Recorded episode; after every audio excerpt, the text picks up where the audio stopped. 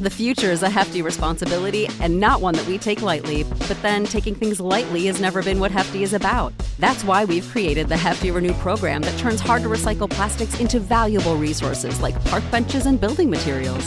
To participate, simply fill up an orange Hefty Renew bag with accepted items, tie it up, and drop it in with your regular recycling.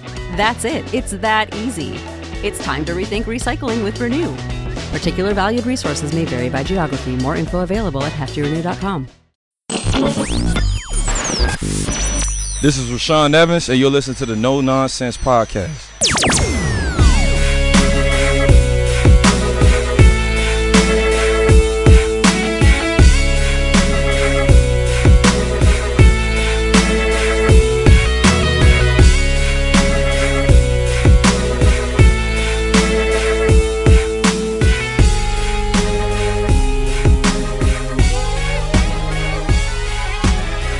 Welcome into No Nonsense, a Tennessee Titans podcast, your place to go for on demand Titans coverage that's 100% free of the nonsense that we always see in sports talk these days. I'm Luke Worsham, joined by the other two hosts of No Nonsense, Matthias Wadner and Will Lomas. We would love for you to follow us on social media. We are at No Nonsense Pod on both Twitter and Facebook. We would also love for you to follow or subscribe to the show on whatever platform you're using to listen. Uh, but especially if you're listening on iTunes, we would love for you to leave us a rating and review. As Will said just a, mo- a few moments ago, as we were preparing, uh, we don't have to talk about you know Mariota being bad this week, right? Because the uh, Titans pulled it off against the Atlanta Falcons in in pretty convincing fashion. I started writing my Titans win post game story with like ten minutes left in the fourth quarter. Yeah, thank God that we don't have to have another Mariota discussion because I, I, think I can speak for all of us when I say it's very tiresome, and the fact that we have to have it so frequently has gotten has gotten kind of annoying. But I thought he looked fantastic in this game, probably the best he's looked in a, in a really long time. Uh, definitely the best he's looked this season. Uh, so that was definitely good to see. He looked very confident the the biggest number is, is is that he didn't get sacked, and and I think that can be attributed to both him getting the ball out quickly and, and moving around in the pocket a little bit more, and also the offensive line played played played very well. And I, I don't know how much of that is on, is on the Falcons' lack of a pass rush, which has appeared to be a problem for a little while, but. Uh, I think you got to give credit where it's due. The, the Titans' offensive line did its job, and, and Mariota made a lot of really good throws a lot of really good decisions, uh, which which has been a common theme throughout the season. He's yet to have a turnover. Hopefully, I don't jinx it, but he's yet to have a turnover. He really hadn't had too many turnover worthy throws. I don't know that he's had any really.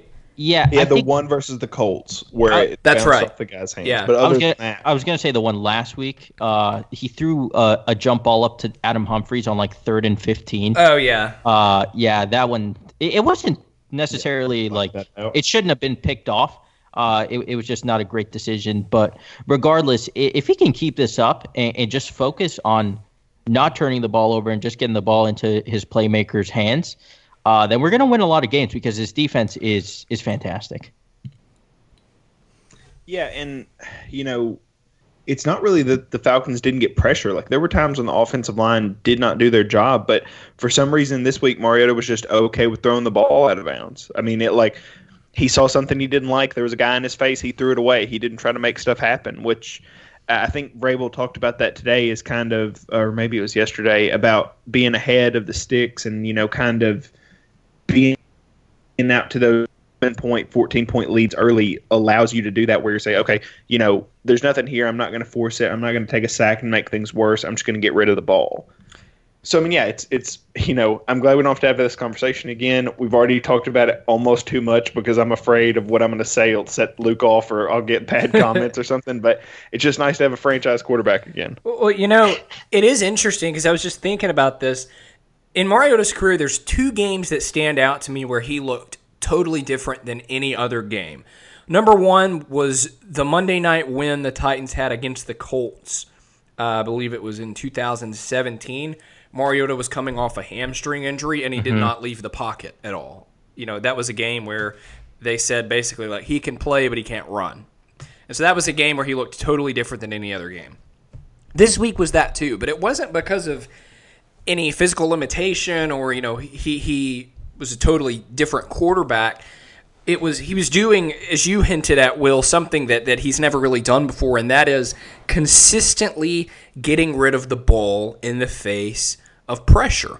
And it was to the point where you know, I, I, tweeted out in like the first quarter, I'm like, this is all fine and good, but if Mariota keeps this up, he's going to get a grounding penalty. And end up he did get one and, and nearly got two, but Henry was sort of in the area, so they, they waved it off. Yeah. But I like it, right? Because if you get the grounding penalty, it's a spot foul with a loss of down. So it's just the sack without the hit.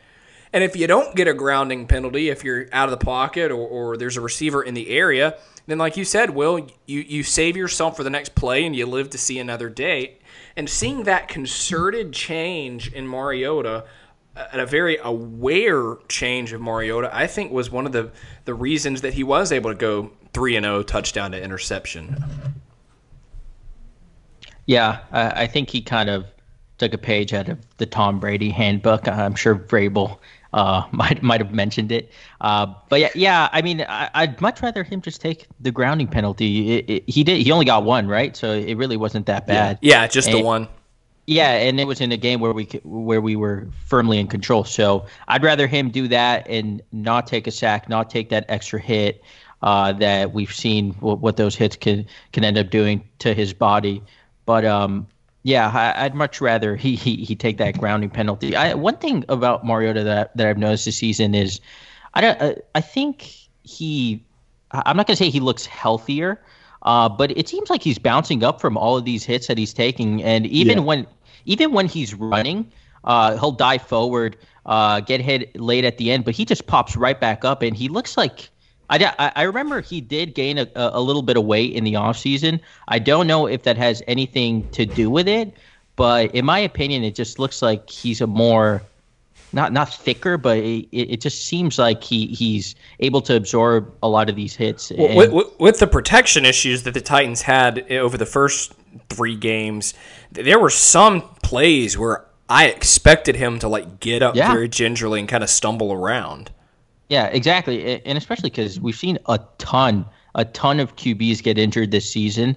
Uh, because I, I, I've said it before, offensive line play in the NFL is is at an all time low. Just just look at the Bengals last night. They it, it was an atrocity, and uh, I'm shocked Dalton uh, even didn't get injured. But but yeah, I, I, do. I don't know if we can attribute this to Mariota's game weight, what uh, the the the weight gain over the offseason, but maybe that has something to do with it. And, and it's good to see. And, and I hope that uh, it lasts for the for, for the duration of the season. Yeah, I mean, he just looks healthy. Like mm-hmm. it's not. It it doesn't feel like he thinks he's going to get hurt. Which, you know, I, I don't. I don't remember consciously thinking the last two years like he looks like he thinks he's going to get hurt, but the way he gets up now and the way he's gotten up the last two years does look completely different. And it's like he gets hit and he pops up, he gets hit, he runs out of bounds, he kind of like jogs back. Like it's not like there's that extra beat where he lays down for a second and then he has to get helped up or whatever. I mean, he just kind of seems like he's fine. So, yeah, that that's that's great. It's good to see, and I hope it continues. But you know, as of right now, like I, I would say that whatever weight he's at now needs to be what he plays at for the rest of his career. And Will, I think it's a good thing for you to sort of foreshadow this. You know, you said I hope he keeps it up. You know, a lot of Titans fans on Twitter wanted to say on Sunday, "Oh, Mariota's back." You know, I always believed in him, and I know we don't want to have quote unquote the Mariota discussion, but I mean, it's as simple as this: Mariota has had games like that before, where he's looked really good it's the you know couple strings in a row of games like Indianapolis and Jacksonville over the last two weeks that make you wonder if he's the guy. So I'll just leave it at this, and I think we can agree. Yeah, he looked great on Sunday. I f- totally agree with that. It's hard not to. But the measure of whether he's the franchise guy moving forward is not that he beat the Falcons. It's if he's going to beat the Bills this week, if he's going to beat the Broncos next week, right? Yeah, it, it, it, just seems like we, have seen it so often where he has a good game or he goes on, on a good stretch uh, on a good stretch run, uh, and then he lays a stinker. So especially with this Bills defense that that's really good. Uh, they made Tom Brady look like like a rookie quarterback last week. So we I wouldn't be surprised to see Mariota struggle in this upcoming game. Uh, but but if he's if he looks the same way he did against the Falcons against the Bills, I think I, I don't know if we could say he he turned the corner because I I don't know if we're even uh, at that point in his career where where he really can do that. Um, but. Yeah. I, I, I, don't I don't think we could really say that this is a turning point. I, I think we know who Mariota is. We know what he's capable of. I think we've probably already seen his peak. But if this is the if the guy from the Falcons game, game is who you're going to get for the rest of the season, then I mean we're we're probably going to be a playoff team, and the offense is going to be good enough to complement an outstanding defense. Yeah, you know, if we get the guy we got Sunday, then he's going to get a long term deal. Like that's that's quarterback play you can win with on 90% of team. You know, that's not just a facilitator, that's somebody who's making quick reads and smart decisions. So I think the one difference in this and so many other times is it's not like his numbers are inflated by a DeMarco Murray or a Derrick Henry screen that went for 80 yards. It's downfield passing that got him touchdowns. But I mean, yeah, like as as much as I'm ready to buy back into Mariota, if if it comes to that, and you know, if he strings together more good games, it, it's this whole team has to get to the point where they can win two games in a row, three games in a row, do it against the teams you're not supposed to, win by double digits more than once every month, it, eh, try not to have those huge collapses. They've got so much to do from a, I guess, like trust standpoint with me that I don't expect them to go out and do what 90% of other teams would do after a good win. I, I'm I'm more worried about when the other shoe's going to drop. But just from the quarterback perspective, I think if you're expecting any more from that, and you're you don't have a top five quarterback in the NFL, then you're expecting too much from your quarterback. And I want to talk about, huh? Uh, no, I was just going to say uh, one thing that I, I've loved so far this year from Mariota, even in the games that he maybe hasn't played all that well, his rushing has been has been huge in a lot of these drives. Yes. He's on pace for the most the most rushing yards of his career, and he's averaging over six yards a carry. And they've been legitimate, like good running decisions. And like I said, he's popping right back up after those runs, even if he is taking those late hits. I, I could stand for him to be a little safer though at the end of yes. the runs. Well, I don't. I don't need these uh, John Elway, you know, hurdles that we've seen multiple times from him. Yeah, that we saw against the Colts. That like, was awful. I, I, I agree with you. Like I agree with you, but is there something to the fact that like maybe him getting hurt so much, run, not hurt, hit so much running, kind of makes it less jarring when he gets hit as a sack? I mean, I know the impact is different, the angle is different, but maybe there's something where it's like, okay, I've got the adrenaline going. I've been hit a few times. It doesn't hurt that much. Ba- hurt that much worse if I get sacked here than if I was to run for seven yards here. Like because. Th- I don't. I think is, you can ask Deshaun Watson's punctured lung that question. yeah, I mean, Deshaun Watson, who is on pace for 72 sacks this season um, through four games, and you know like I don't want to get into this debate now. We will we will need to have it some other time. But people are putting clips online now where they're like, "Well, some of these sacks aren't on Watson. Look at him drift into pressure." Well, we will have plenty of time to talk about Deshaun Watson in December because the Titans will play Maybe. them twice. Maybe. Um, we may not play him twice. That uh, we'll see about that. Um, for the meantime, though, I want to talk about two groups on offense that really helped Mariota, I thought, on Sunday. Let's start with the receivers uh, because I thought they had their best game in terms of the wide receivers. Uh, Delanie Walker was not highly involved, uh, but A.J. Brown and Corey Davis both went over 90 receiving yards in what Mariota, after the game, said was the blueprint for how things should look for the Titans offense moving forward. And look, I get this, you know well, we every game is different and every team is different and every matchup is different, and we've got to, you know, if you're the Titans, scheme things a certain way. I get that, but if you have a star player or players that you like and you can rely on. I'm not even going to say star because I think AJ Brown is already someone that the Titans like and can rely on. He's heading toward being a star, and I think Corey Davis is probably that too, despite his deficiencies. And so when you have those guys, you got to make an effort to get them involved. You can't just keep letting game flow dictate everything. Clearly, right? We saw on Sunday when they do get those guys involved early, good things happen throughout the entirety of the game. Yeah, they just need they just need the ball in their hands. They're really good playmakers They're really athletic. They're really good after the catch, and both of them are. And it's really not that difficult uh, to put the ball in their hands, especially in, this game. They were getting open at will uh, against Trufant and Isaiah Oliver. Both of them were, were just pretty much wide open uh, all game, uh, which was uh, I don't know. When's the last time we, we've been able to say that about about ty- a pair of Titans receivers?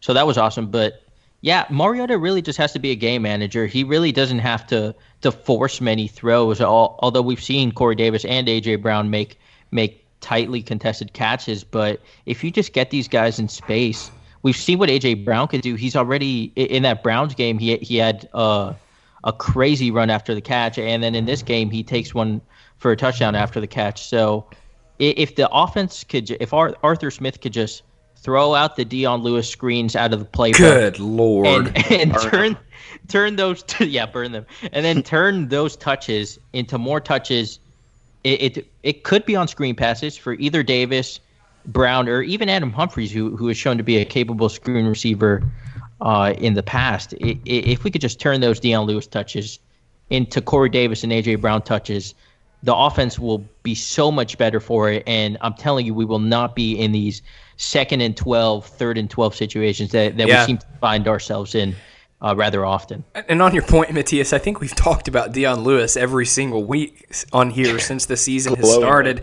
It's never been good.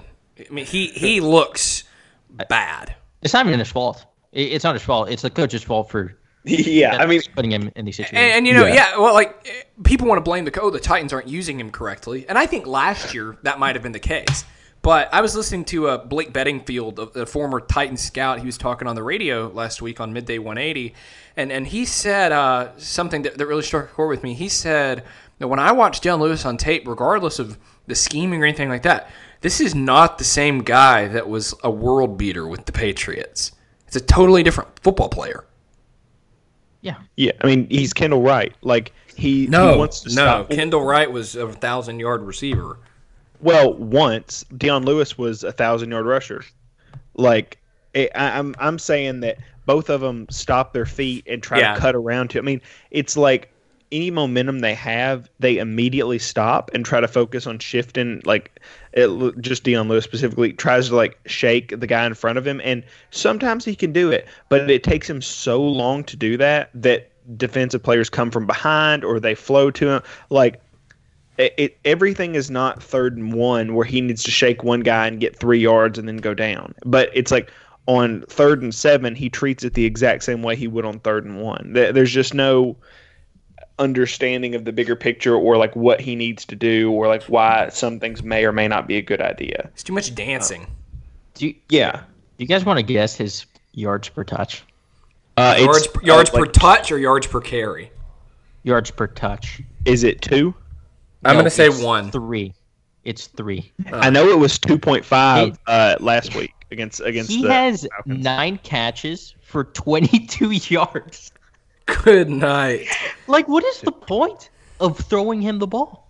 It, it would be even worse if you could see all those catches because there's so many catches on third and long where Mariota just has to dump it down and like he throws it to him and he just immediately starts shaking oh, oh back and forth. And I'm like, what is happening? Like, you could do this last year. Like even when you were like disappointing last year, you could do this occasionally. Like I mean, one of them it, one of them went for 11 yards. So on the other ones, he yeah. has eight catches for 11 yards.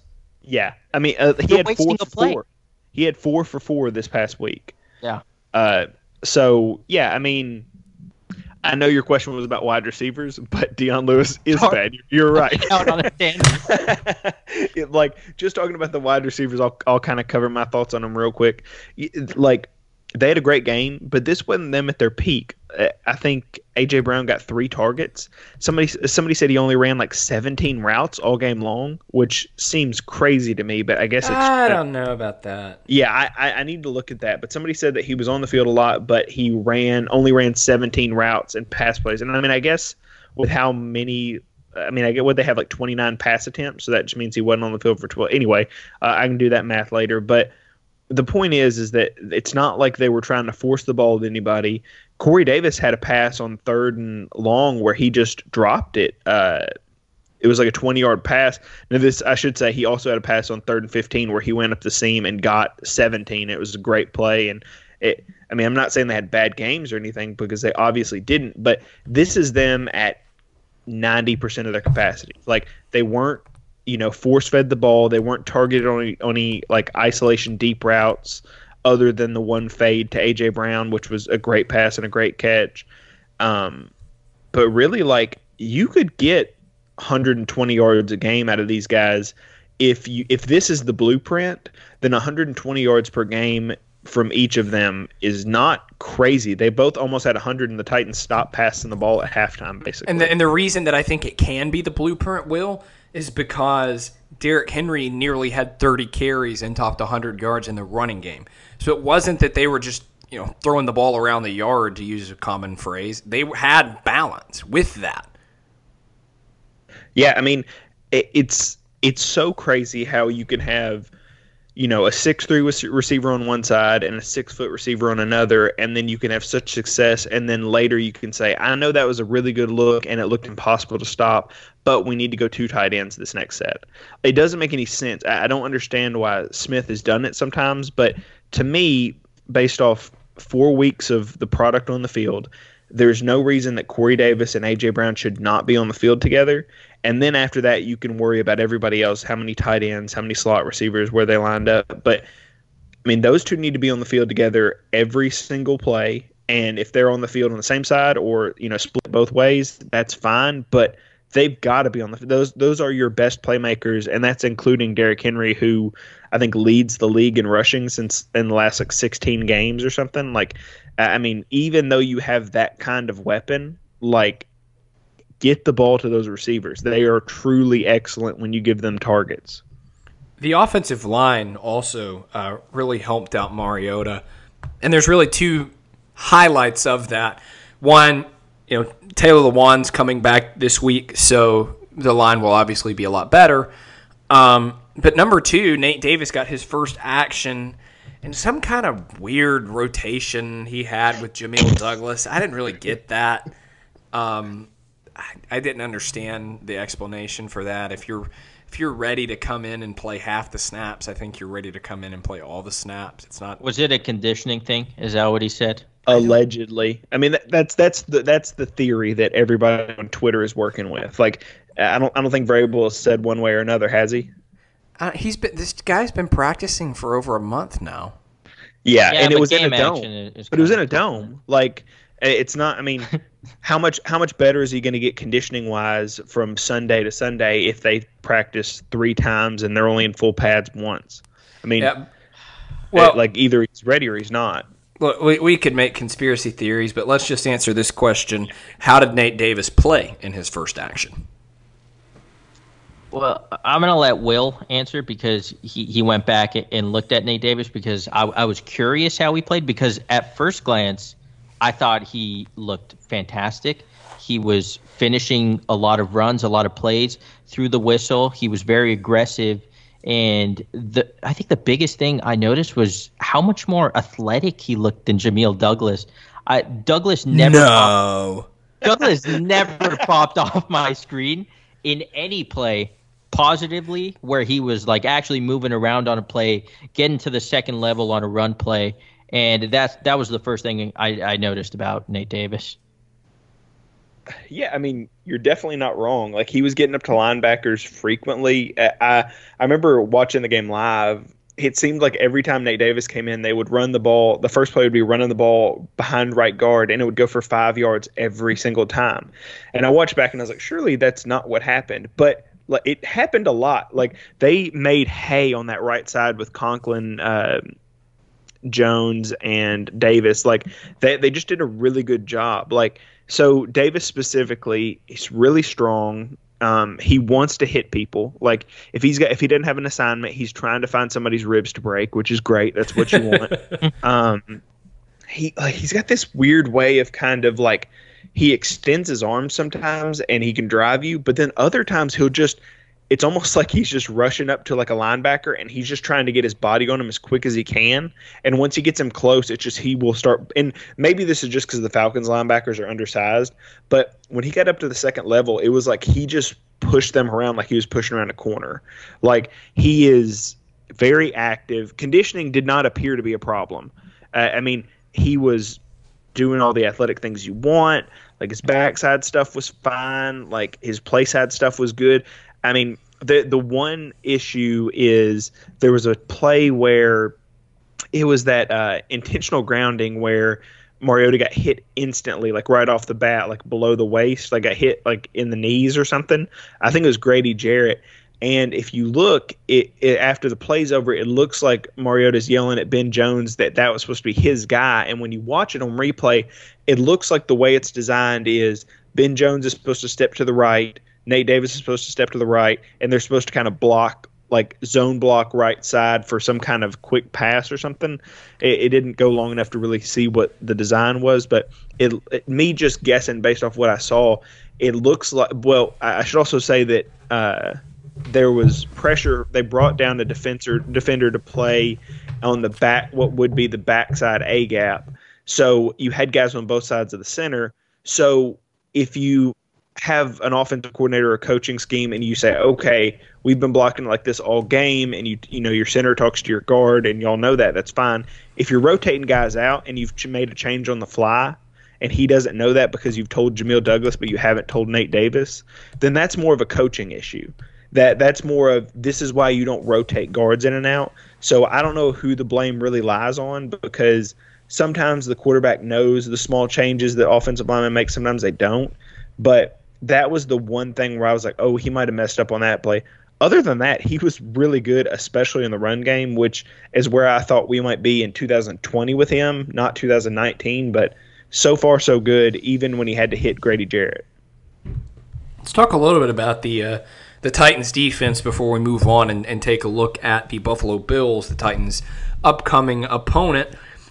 If you look at the Falcons' offense and you say, name their three most explosive, most important players. You're probably going to get, okay, Matt Ryan, the quarterback, everything works through him, former NFL MVP. Uh, Julio Jones, the best receiver in the NFL, future Hall of Fame player. And Devonta Freeman, former Pro Bowler, very consistent guy who's always tough to deal with. Maybe, you know, Alex Mack is a close fourth, uh, uh, Ridley, but those are your big three, right? Um, and all three of them were like invisible. Yeah, uh, I I don't know how much of it is on the Falcons being bad because well they've looked they've looked rather bad all season. Their offense they need to make a coaching change. I, I don't get it oh. with them.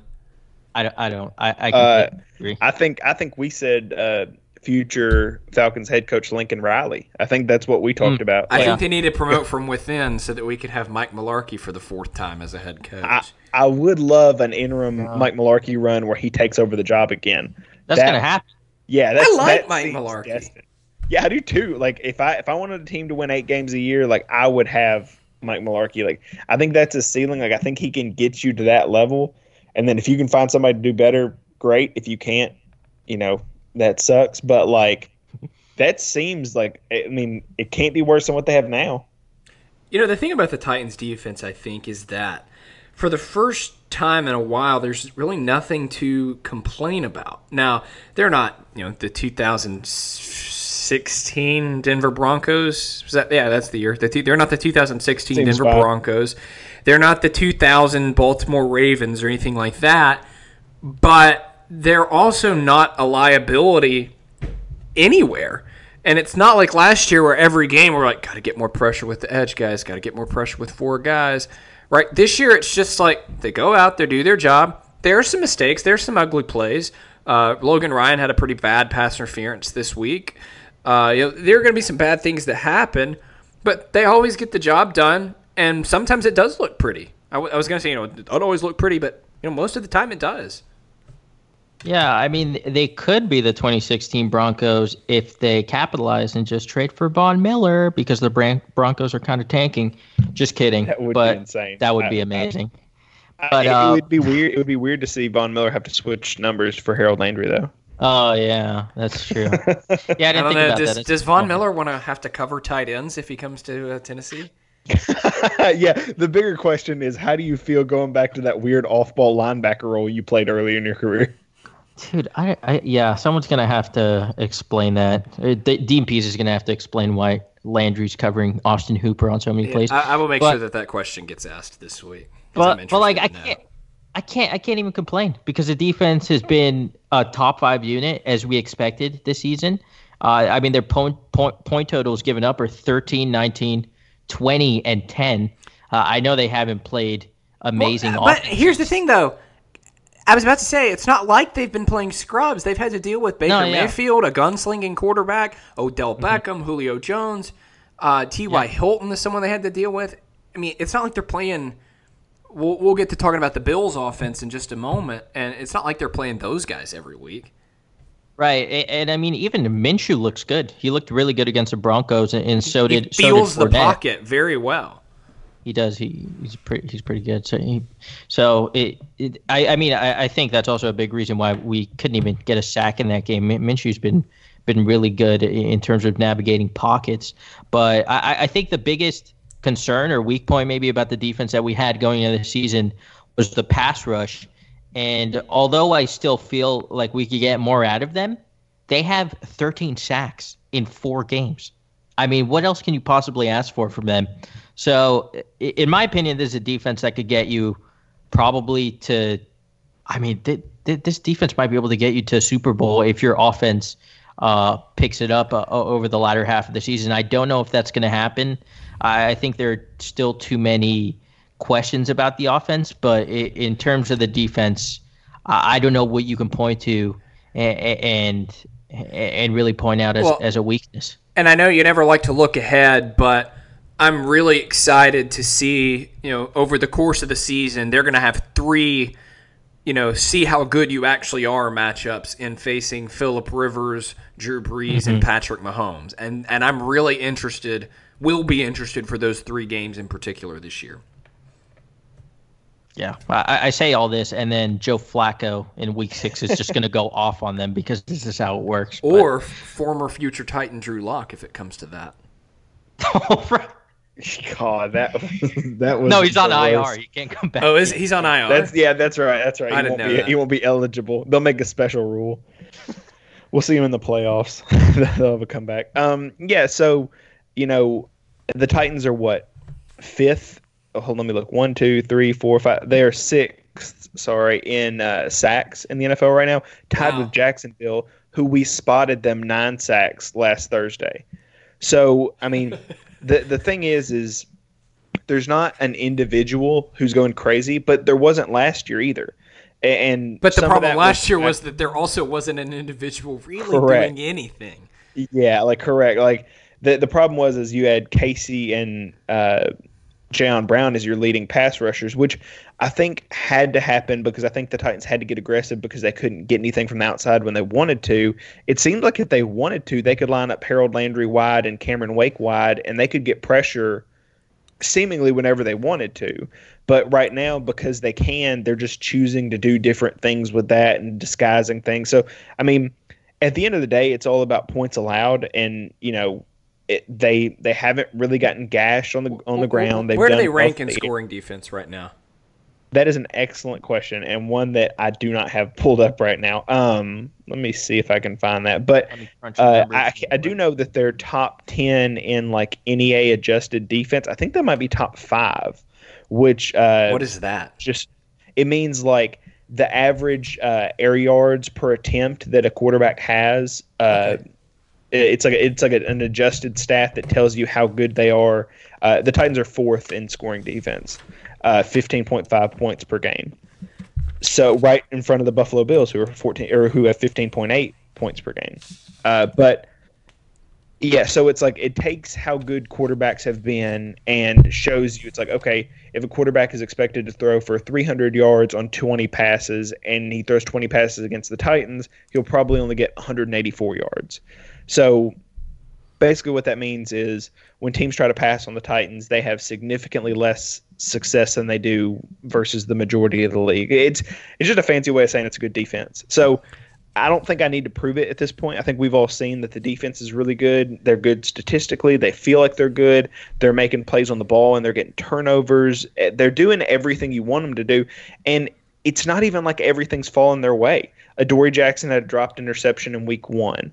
Harold Landry should have had a strip sack this past week when he came around on Matt Ryan, and for some reason Matt Ryan had the, had amazing hand strength and didn't fumble. Like there are plays that you know are 50-50 plays at best that should go in the Titans' favor, and the ball just bounced the other way, and yet they're you know one of the best teams in the NFL in almost every statistical category. So even if I don't like watching Harold Landry run up the seam with Austin Hooper, and I can't understand conceptually why it's the right decision, uh, the result is working. And you know, after seeing that for 20 games, like we have the past year and I guess four games, you know, at a certain point, I'd have to accept the fact that Dean Pees is so much smarter about football than I am that I shouldn't even question it. I just should just figure out why he's doing it because there has Un- to be a reason. Unlike Dick LeBeau, right?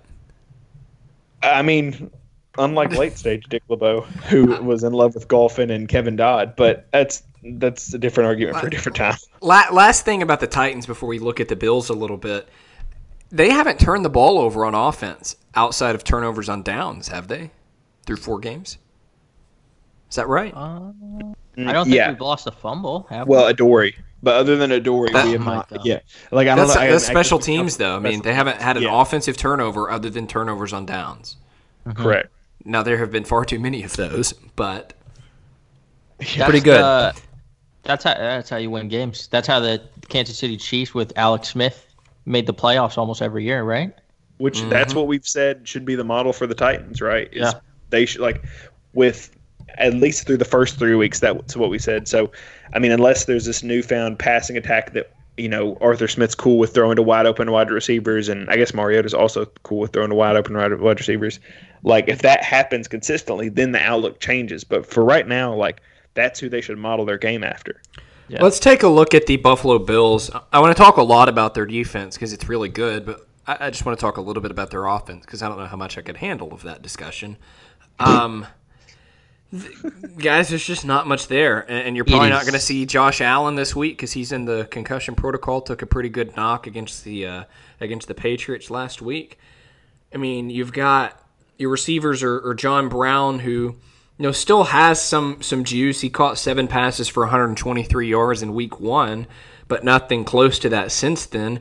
Zay Jones, former uh, Odell Beckham without the athleticism from the draft.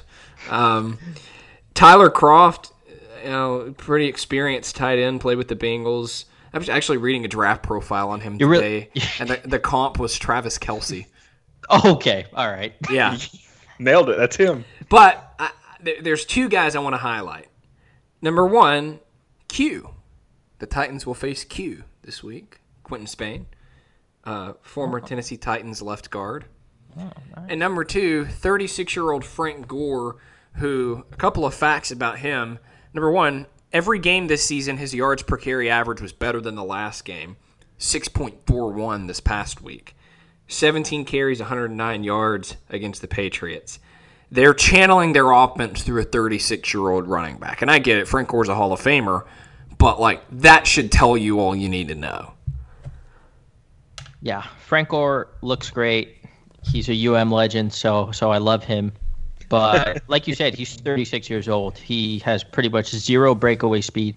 He can still kind of move the chains, but the Titans have a stellar run defense, and the Bills are going to try to run the ball in this game, and I really, it's just not going to work out for them.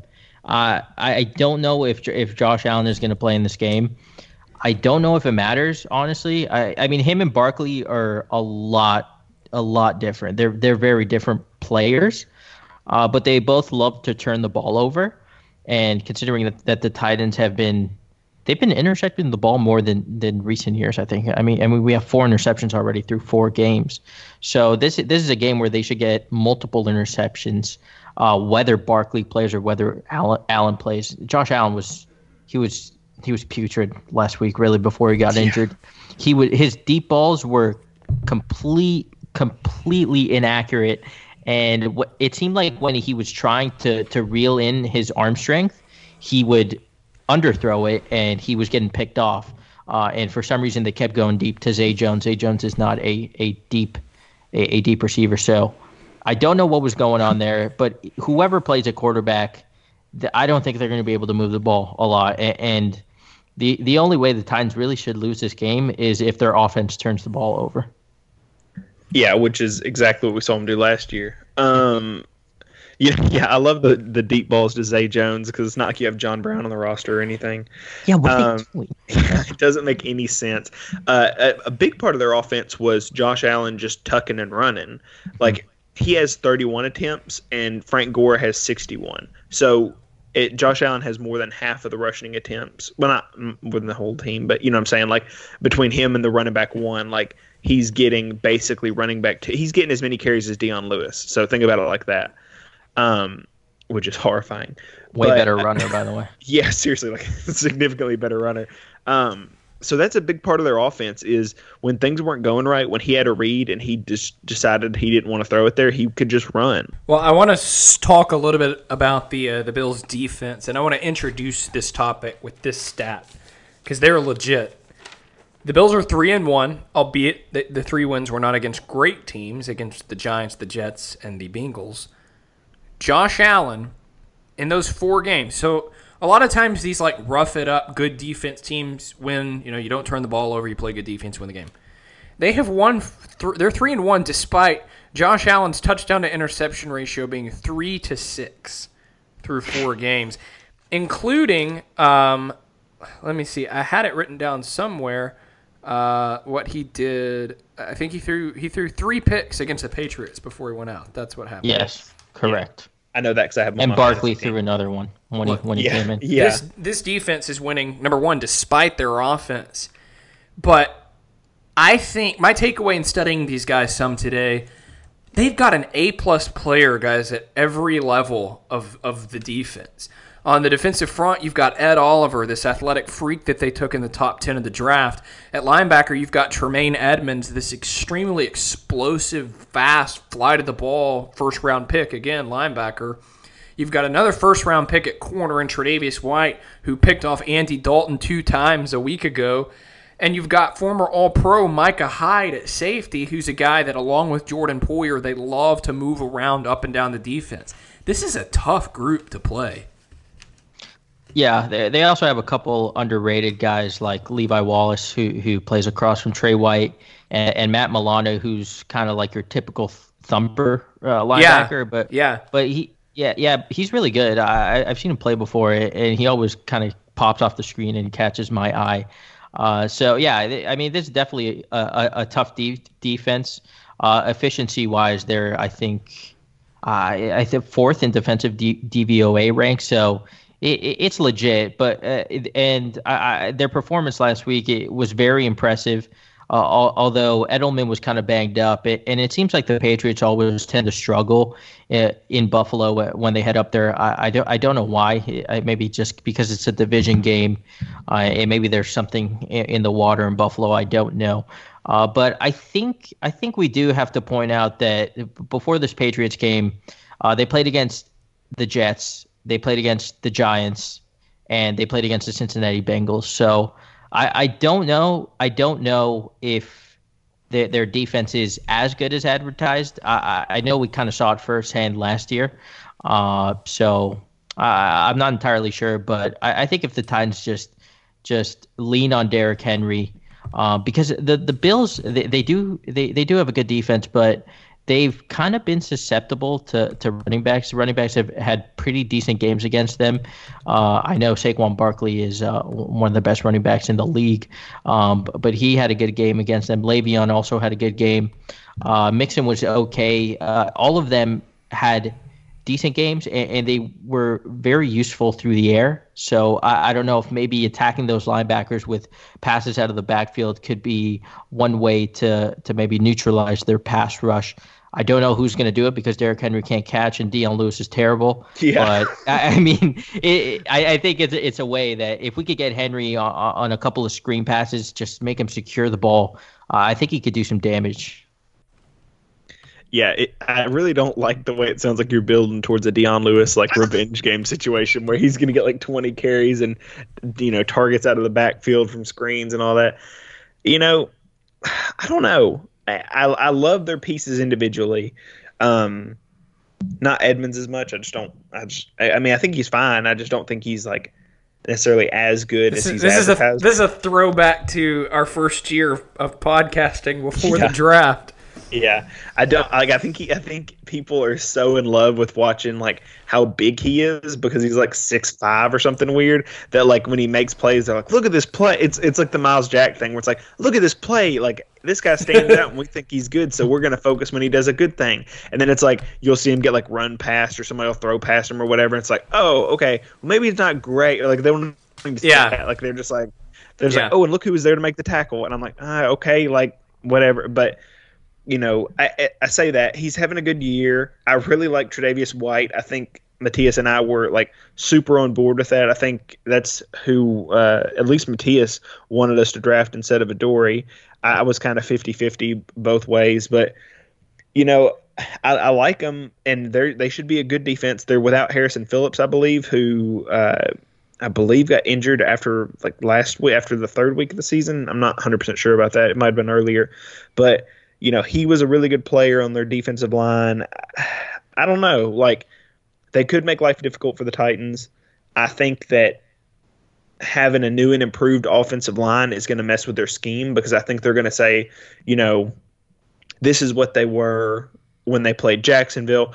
We're going to try to recreate this, but it's like, hold on, now you get to face Nate Davis and Taylor Lewan, who are not Jamil Douglas and Dennis Kelly. No disrespect to Dennis Kelly, but you know, I I think if if I had to make a game plan for them, I think it's going to be that, and I think they're going to be unpleasantly surprised.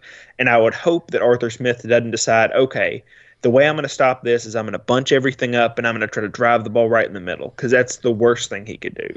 And, and Will, I do- think you you make. Oh, go ahead. Go ahead. Well, I was just going to say what he needs to do is make sure, like we talked about earlier, that AJ Brown and Corey Davis are on the field at all times and make him respect them, and then work backwards from there. And I think on a point that really both of you guys have made, I wouldn't characterize this as an aggressive defense because I, I went and watched a little bit of them today, and it's not like they're you know blitzing all the time and, and running around. You know, that's not what they are. They're tough and they're incredibly fundamentally sound. They get their assignments. They know what they're doing. They got a lot of smart football players. I think Micah Hyde is probably uh, the uh, the poster boy for a, a smart football player, and he's someone they have roaming around all, all around their defense. And so I think you use that against them because in being a tough, fundamentally sound defense, they're not a very outside of Edmunds and Oliver, they're not a very athletic defense.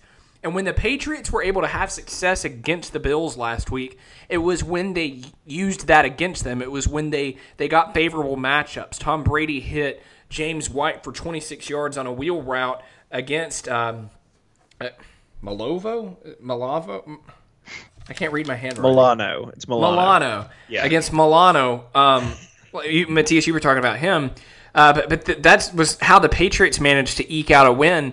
Is in limited opportunities they use their lack of athleticism against them, which is why I'm not going to say it's a Dion Lewis game, but I think it's an Adam Humphries game. Get the ball out quick. Don't let the pass rush get there and and just get the ball out quick and make them beat you with athleticism.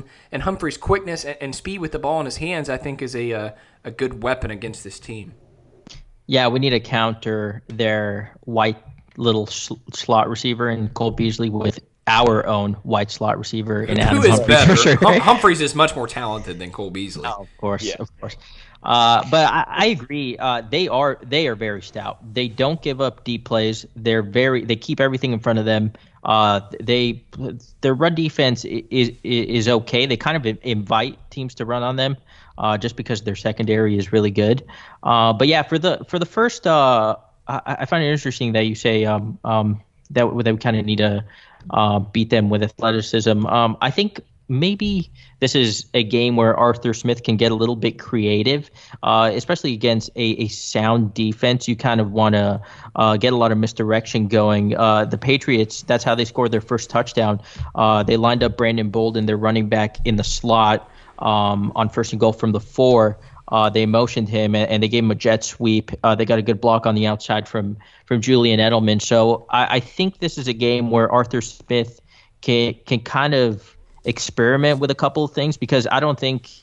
It, it, like you said, if we bunch things up and just try to run right down the middle, it, it's not going to work.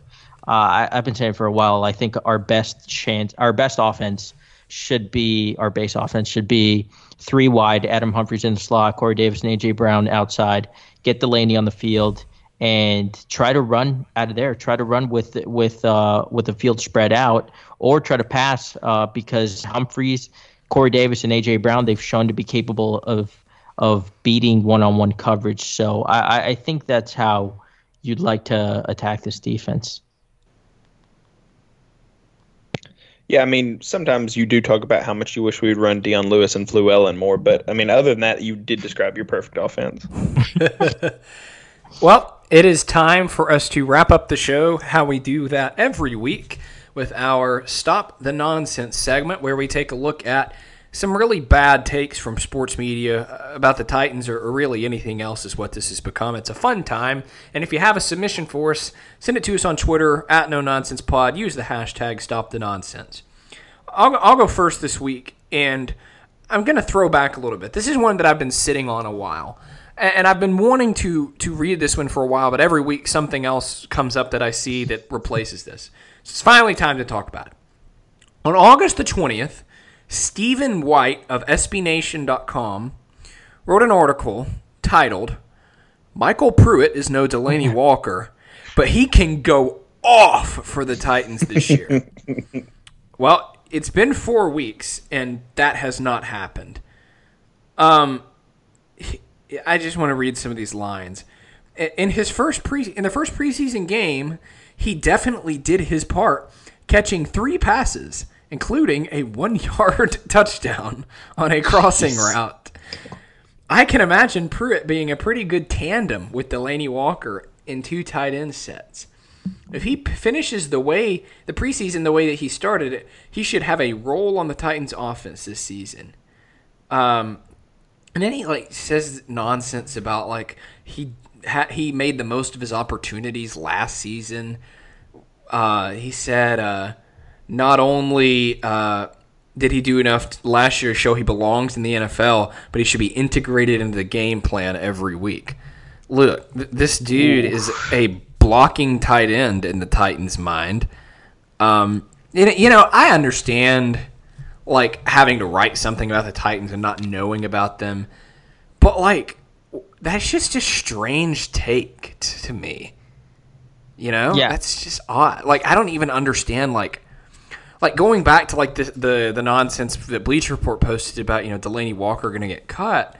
Like I sort of understood where he was coming from. Like he's old, makes a lot of money, injured last year. Like I'm like okay, I guess like this. I'm like, where did you get this from, dude?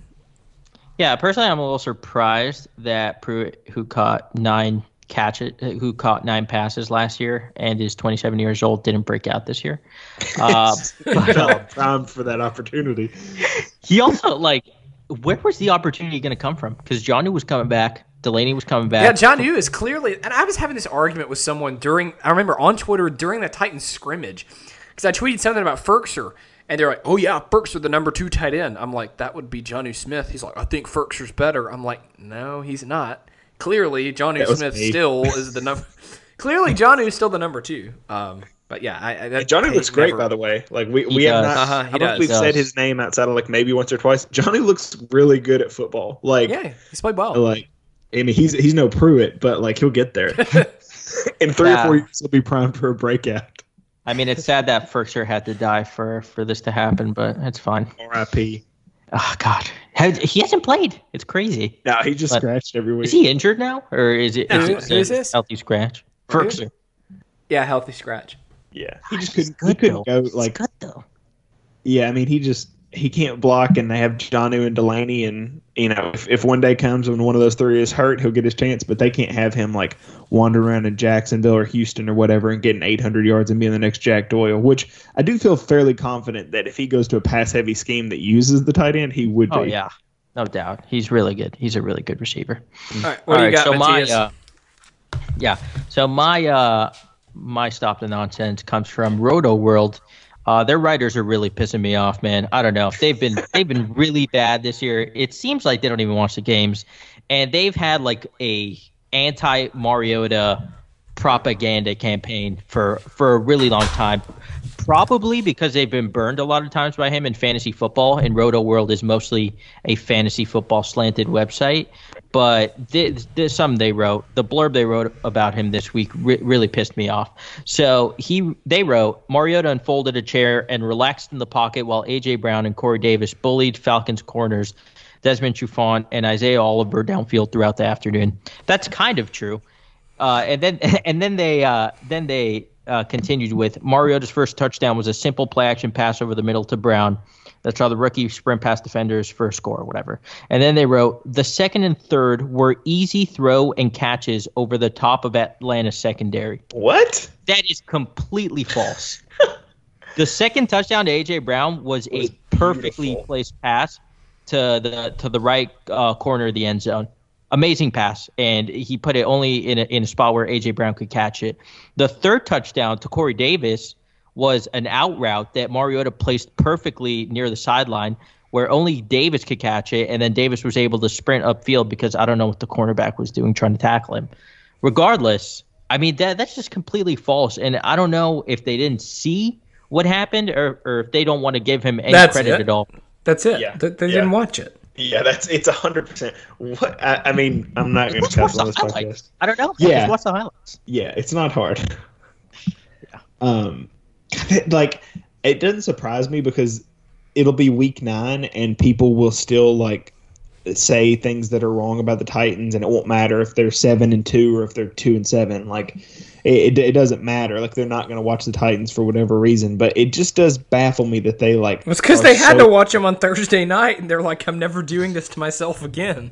I know. Yeah, let me tell you, just shut that game off. Like, if I was them, like I would have watched the first part and I'd just be like, I can catch up with the rest on highlights. Like, Yeah. I've got enough. Like, I, I know how this game is going to play out. But yeah, that's the worst. Uh, I'll go ahead and drop mine. Uh, Jim Wyatt, I think we all respect a lot and love. He's he's great. I enjoy, you know. Oh, is, is this what we were talking about earlier today? yeah, Okay. yeah, so um, he does uh, a mailbag every week, and he's he's great. You know, he's not afraid. You know, he works for the Tennessee Titans website now, and or I guess the whole organization, and he's not afraid to like put in things that are critical of the Titans, and you know, he's given people plenty of ways to vent their frustration about Mariota and all that. So he has something this week, and you know, he does them every Tuesday and Saturday, I believe.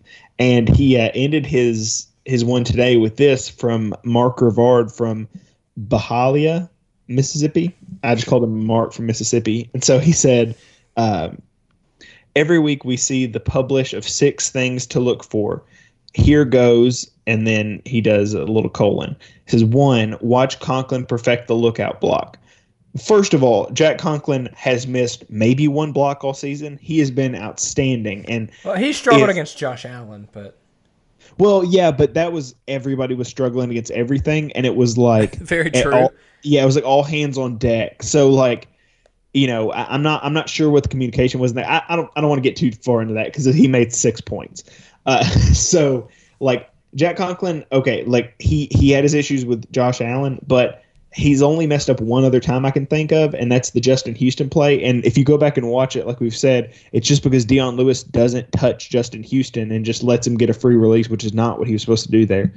Anyway, so number two, watch Malcolm Butler get beat uh, on eighty percent of the plays. Malcolm Butler has been outstanding this year too. Like the, the what a weird first two people to attack. If you were on Twitter at all last week, you know the person you should be attacking is Adoree Jackson because everybody Right. was going to town on that. So that's crazy. Number three, watch a Humphrey uh, continue his mediocre performance. Okay, like you know, Humphrey had one out route for a first down, which was really good, but other than that, he was quiet. Okay, that's that's fine. He didn't spell his name right or whatever, but okay. He said watch Henry have fantastic carries early in game and not be used afterwards. Nope. Number five, watch Mariota hold the ball and assist with getting six sacks. Terrible grammar and incorrect.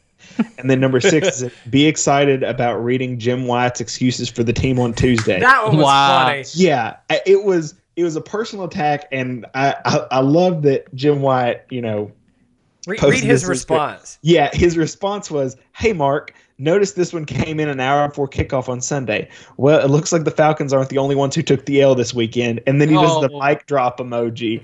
And I have almost never been prouder of it. It was so outstanding to just see him be like, all right, you know, I'm going to save this to because really I only go through and read the answers on those. And if it seems like an intelligent answer, I go back and read the question because usually if it's not a, a coherent answer, it's because the the question was so insanely ignorant before. I, I don't know how he does this I don't either. It's like uh, because like it's not like there's like a form to. Like people are sending that to his email address. Yeah, You gotta think like- how many emails is he getting with this nonsense? It must forward directly from their Facebook, like because it, these all read like Facebook. Like Facebook posts. so like he, he like I, I, I it was so fun to read and you know i tweeted about it and i was, I was so excited it was it was the kind of the feeling i think that every titans fan had against every pessimistic titans fan who just want to see like blood and gore and want everybody to get fired and they think every year that the, the right answer is to fire all the coaches and the general manager and get a isn't new it owner though? the, yeah, I mean that that seems to be the play. But I, I was I was so happy to read this. So that's my stop the nonsense is from Mark in Mississippi who got his ass handed to him by Jim Wyatt. Well, that's going to do it for us. We will be back next week after the Titans have played the Bills. We'll look back at that game. We'll look ahead to the Titans' Week Six matchup against the Denver Broncos. That one should be lots of fun. Uh, but until then, for Will and Matthias, I am Luke, reminding you and everyone else in the sports world to stop the nonsense. Save big on brunch for mom, all in the Kroger app. Get 16 ounce packs of flavorful Angus 90% lean ground sirloin for $4.99 each with a digital coupon. Then buy two get two free on 12 packs of delicious Coca Cola, Pepsi, or 7UP, all with your card. Shop these deals at your local Kroger today or tap the screen now to download the Kroger app to save big today. Kroger, fresh for everyone. Prices and product availability subject to change. Restrictions apply. See site for details.